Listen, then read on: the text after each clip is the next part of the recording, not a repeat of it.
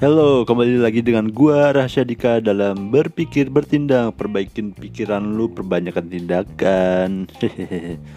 Hari ini gua nggak bersama Dika ya, soalnya kayaknya akan lebih rusuh kalau sama dia. Jadi next time aja gua sama Dika, oke? Okay? Mungkin kalau nggak sama Dika gua akan lebih baik ya nggak. Jadi apa yang kita mau ngomongin sekarang? Yang kita akan ngomongin sekarang adalah tentang uh, hal-hal uh, yang membuat lo banyak-banyaknya buang-buangnya waktu-waktunya. Apa sih di double-double? Jadi hal-hal yang membuat lo buang-buang waktu dalam hidup lo jadi lo harus bisa tahu nih kalau misalnya hal-hal yang tidak berguna dalam diri lo ternyata tidak efektif dan tidak harus dilakukan. Dan sebenarnya lo sudah melakukan hal itu tapi cuman gak berasa aja ya kan? Ngaku ngaku ngaku. Ayo. Oke. okay.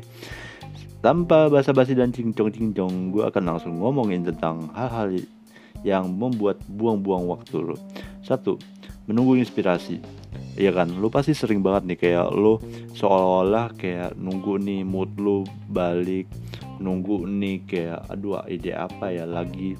Terus nunggu nunggu dua jam, nunggu nunggu empat jam, nunggu nunggu 8 jam.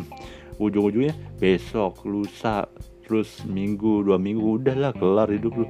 Jadi menurut gue lu nggak perlu lagi untuk harusnya menunggu inspirasi gitu.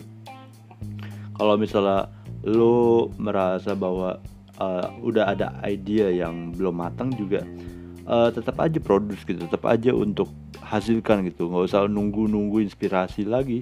Inspirasi dicari dipaksa gitu loh. Kalau itu udah ada deadline-nya gitu guys. Terus yang kedua adalah membah mencoba membahagiakan orang lain terus. Nih, orang-orang yang membahagiakan orang lain terus bagus, cuman selalu nih balik lagi bahagiakan diri lu sendiri dulu. Kalau misalnya lu belum bahagia, terus lu bahagiain orang lain, kayak ada pepatah nih gue pernah denger. Hmm, apa ya? Gue lupa. Bercanda. Uh, gue tidak percaya dengan orang yang memberikan gua baju padahal dia sedang telanjang. Itu pepatah kuno yang sering beredar kan nah tugas lu adalah bahagiain diri lu sendiri aja dulu baru lu bisa bagian orang lain oke? Okay?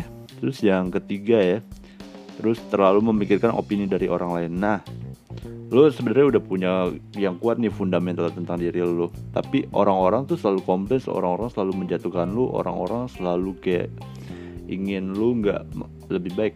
Bahkan mungkin orang-orang tidak ngomong sama lu cuman lu merasa bahwa mereka ngomongin lu ya kan? Ngaku aja deh. Gue juga sering kok mengalami hal itu. Jadi mulai sekarang stop lah untuk memikirkan opini dari orang lain oke? Okay? yang keempat selalu mengulangi kesalahan yang sama. Jadi lo boleh gagal, lu boleh salah, lu boleh untuk bangkit lagi. Cuman dievaluasi salahnya di mana, cuman diganti prosedurnya ke gimana, diganti metodenya gimana, jangan diulangin lagi. Jadi percuma kalau misalnya lu gagal tapi lu tidak melakukan suatu hal yang baru. Percuma itu guys. Jadi stop ya untuk mengulangi kesalahan yang sama. Terus yang tadi keberapa tuh? 4, 5 Selalu mengeluh dengan berbagai keadaan. Orang-orang yang misalnya mengeluh karena Aduh gini, aduh gana, aduh gina, aduh ganau. Stop, stop, stop. Mengeluh itu tidak akan membuahkan hasil. Lebih baik make it, yoi. Lebih baik membuatkan hasil boleh sih ngeluh kalau sometimes mungkin lu baru ketemu sama temen lu dan segala macam tapi lu keluhkan buang aja buang sampahnya dulu. Cuman kuantitasnya jangan jadiin kebiasaan jangan menagih untuk ngeluh tuh keluhan hanyalah sebatas udah lu merasa puas lega terus dapat advice dari mungkin sekitar lu udah sampai situ aja. Dah nggak apa-apa. Mengeluh tuh wajar cuman yang nggak wajar tuh terus terusan oke? okay? Yang terakhir nih. Membandingkan dirimu dengan orang lain brother and sister. Gue harus perjelas bahwa setiap orang itu berbeda setiap orang itu punya kalian sendiri setiap orang itu memiliki pencapaiannya tersendiri. Jadi jangan sama ratakan diri dan diri orang lain.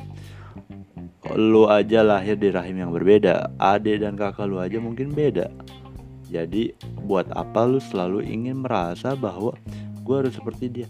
Boleh untuk lo mengidolakan boleh lo untuk mengimitasi orang yang mungkin lo cocok buat di imitasi imitasi itu adalah meniru guys lu. Misalnya pengen jadi musisi lu tiru suaranya Ariel Peter Pan gitu.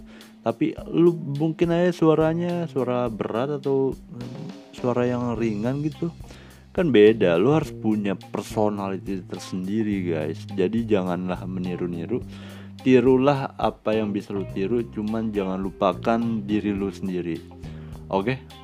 udah kayaknya itu aja hal-hal yang bisa membuang-buang waktu lu. Semoga ada hikmatnya dari podcast berpikir bertindak ini. Gua Arhasya Dika dan gua pamit